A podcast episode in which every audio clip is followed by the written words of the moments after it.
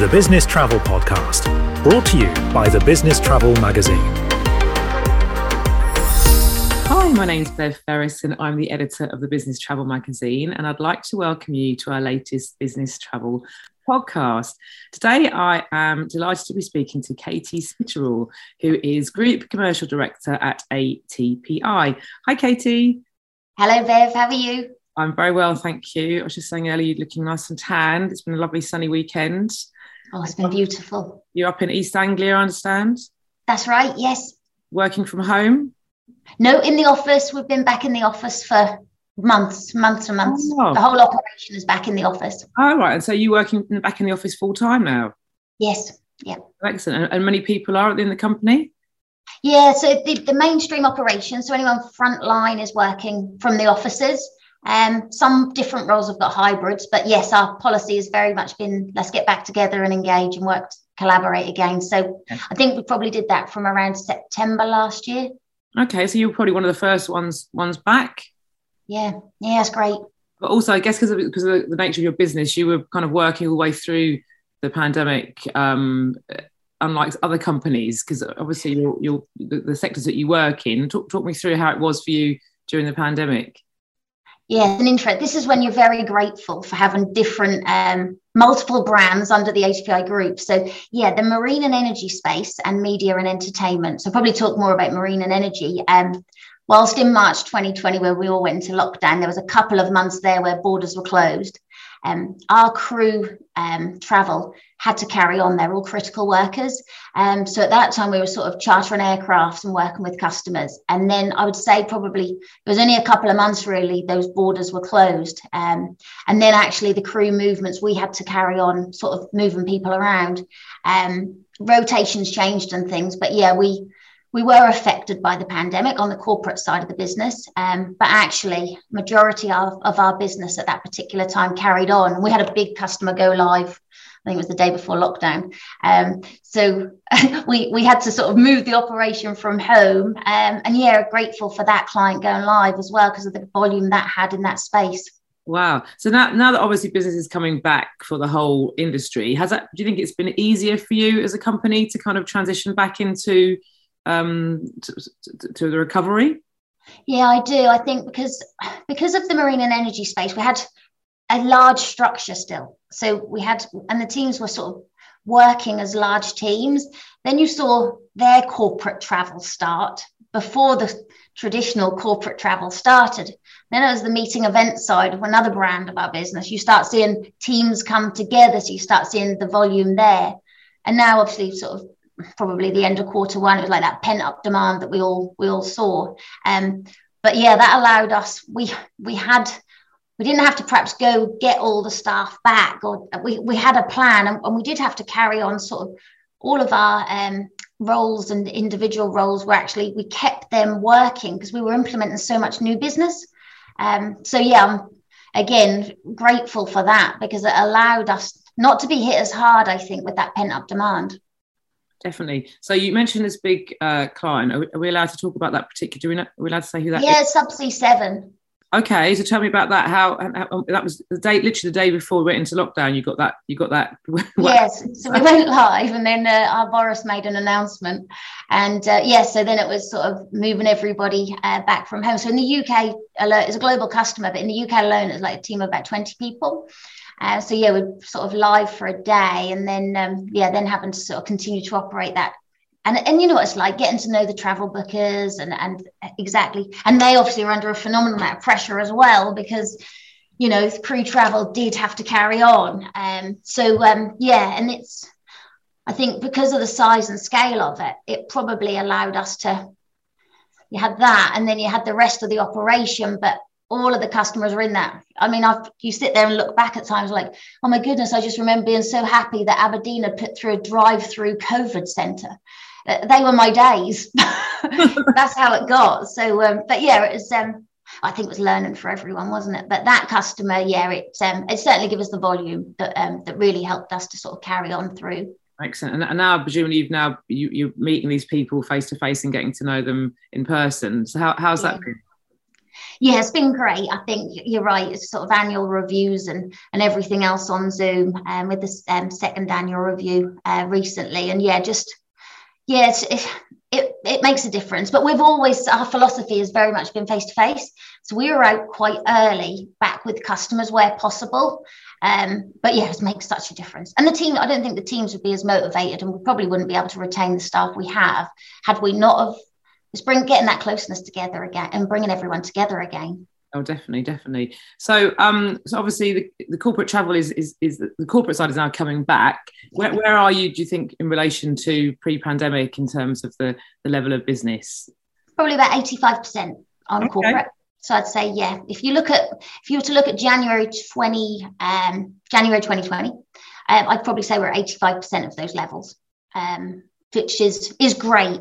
I guess what the difference is that there's not so much um, online booking. People are still a little bit concerned. I think we forget we're sat in the UK and we're all quite comfortable because our vaccination program's so great. And but actually, there's still some nervousness when traveling sort of across Europe or especially international travel. Oh, definitely. So that and that obviously means that people, more people are calling up. So there's not so much online booking. Yeah. Each booking is taking uh, longer to to process. Um, what does that mean for your in terms of the sort of training of your your um, your consultants? What does that mean for them? What, what what have you put into place to try and help them and help your clients? So we, we use our own front office system. Um, it's called Point of Sale. Very good with names. Um, and, and basically what that does, we, we integrated Sherpa very early on. Um, so we've got they've got all of the information, sort of the local um, requirements, and that maps into the itineraries. Um, and we also implemented a COVID support desk. Um, and I think that the timing was perfect with Brexit, wasn't it? it was, you know, perfect storm.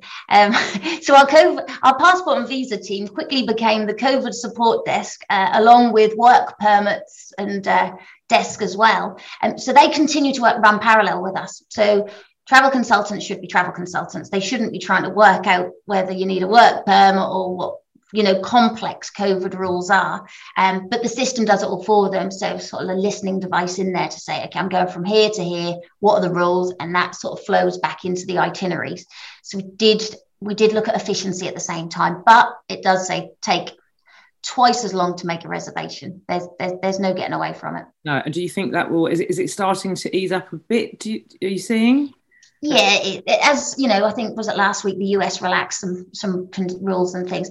As you start to see sort of major hubs and, and countries change, yes, it does. It does make the relaxation of rules makes things easier for sure. Definitely. And has it come back faster than you expected? Well, we were kind of. I thought it was. We all thought. I think. I think before the recent variant came, we were sort of feeling it in quarter four last year. So then it sort of started for a couple of weeks, didn't it? And dived again when we got the new variant. Um, so we were sort of prepared then, really. Um, so I don't think actually when we look at when we thought it was going to start, it didn't come back as quickly as we thought. Um, but managing it's not easy. You know, I think all of the travel management companies we all sort of went to ITM, and that was there's a very apparent message, and it's not necessarily the travel agencies; it's the sort of hotels how they're dealing with it. And you know, I think Whit Week, we all saw the chaos across airports and, and everything else. It's the knock-on effect of trying to to do things. Um, so what we've done as well is is actually put on lots of overtime, you know, good rates for the staff. Um, so we've managed sort of that pent up demand as well by um, encouraging our people to work overtime. Uh, my message has been, uh, you know, work overtime and uh, buy the car you want and the house you want because actually, you know, put the hours in now because it won't last forever. But it's allowed us to cover ourselves for that time. Yeah, and has the take up been quite has been big on the on the overtime? I can imagine with the- yeah, it's fantastic. Yeah, yeah, and I think people and that again is because of actually us having worked from home for so long. People will finish up, you know, go home and then sign back on, um, and that's because technology has come so far for for the operation. I think. Yeah. So how, so what's the um, um, what's the kind of percentage of people you've got working uh, from home and back in? If I know only yourself and the operations team are, but are people coming back into the office more, or do you, do you see people will be staying working from remotely some of the some of the time? I, think specialist roles. Um, so if I sort of think about my bid writers, for example, they're in locations remotely uh, that aren't connected or near to an office. So they're home workers and they would have been previously because we need their expertise. Um, but anybody perhaps in a commercial role, um, they're they're probably hybrid.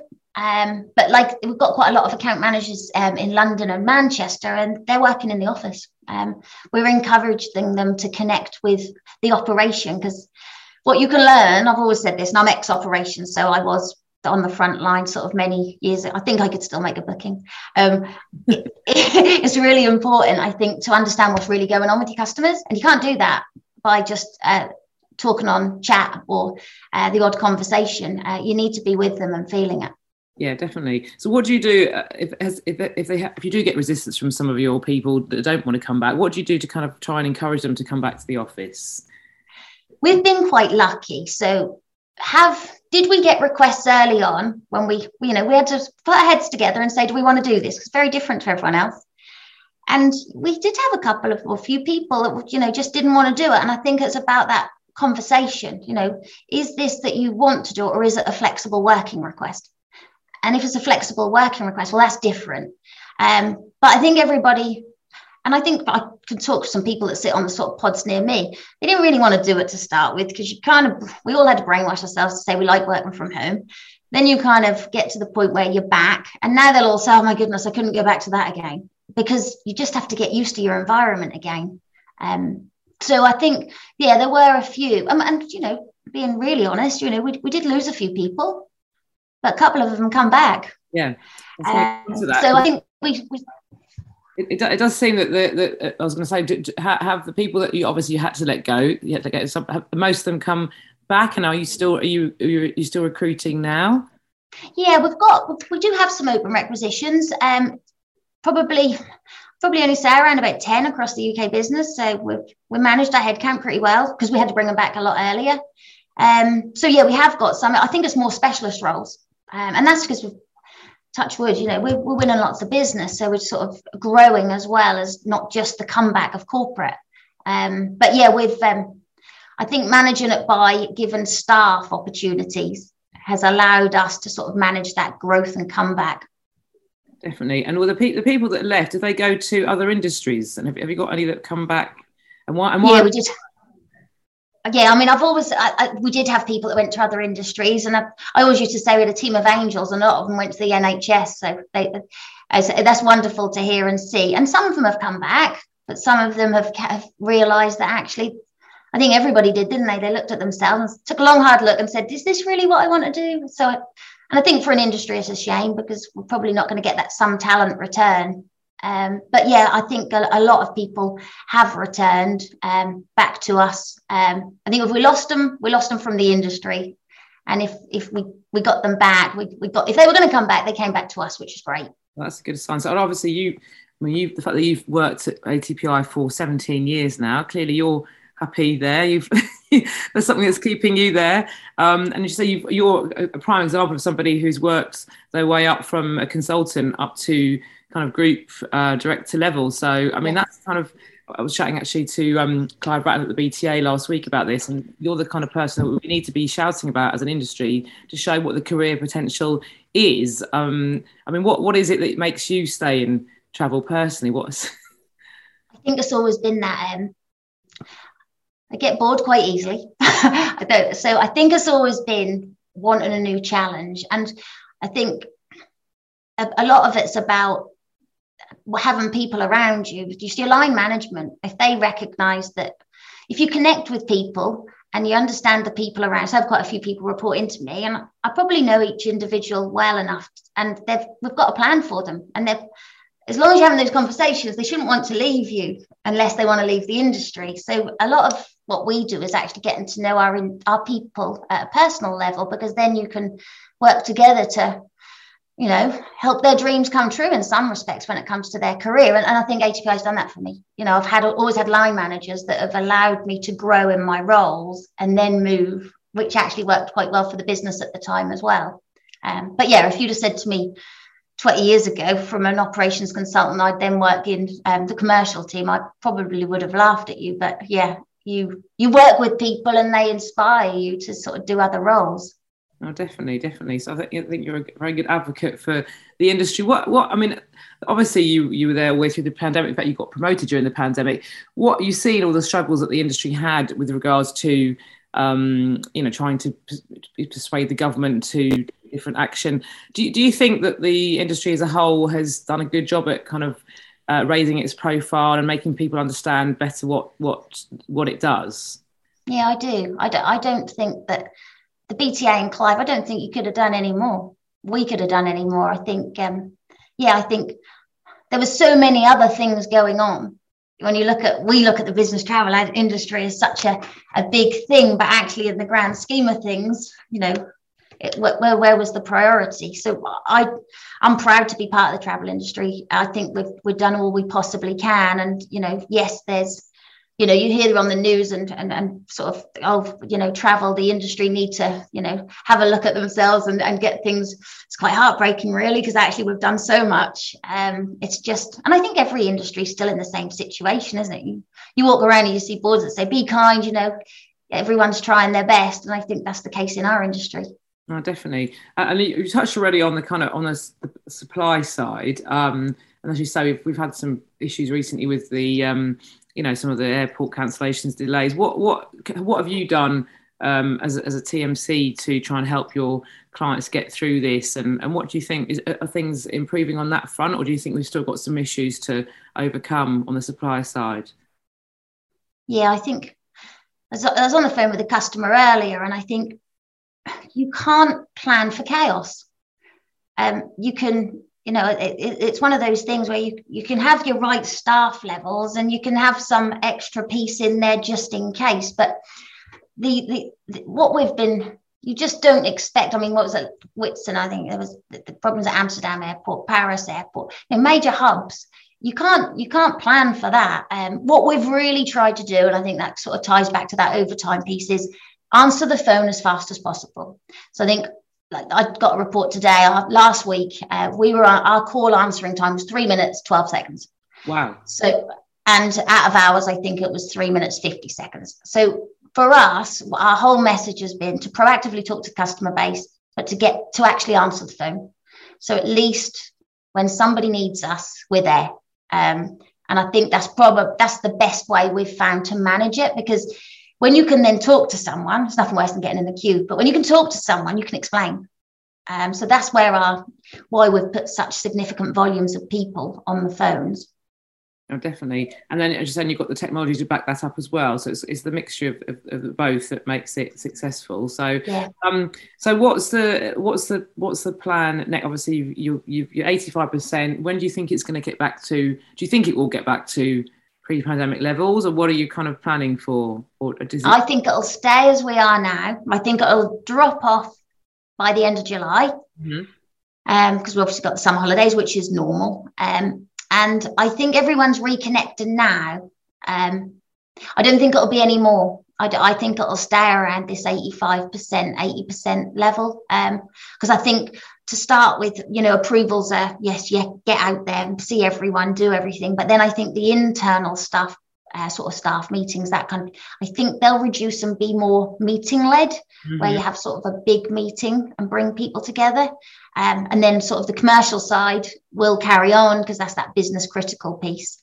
Um, but yeah, I don't think it'll, it, I don't think it'll get any busier than yeah, I think it'll sit around about that 80, 85%. Yeah, yeah that seems to be the general consensus, which is not a bad thing, particularly when you when you bring in kind of sustainability and and, and, and well-being and, and, and mental everything else that um, yeah. obviously have become even more important um, in the last few years. So um, it's been great talking to you, Katie. Thank you so much for taking the time. And uh, it sounds like uh, things are, are, are ticking along very nicely there. Um, it's, it's been really fascinating and really positive and encouraging to hear what you've had to say. So thank you very much, and uh, and look forward to seeing you at the next uh, industry event, which is what we also also enjoy so much, is getting together at various conferences. Um, take care. Thank you very much. Thanks a lot, Bev. Take care. Thank you. Bye. Bye. Bye. The Business Travel Podcast, brought to you by the Business Travel Magazine.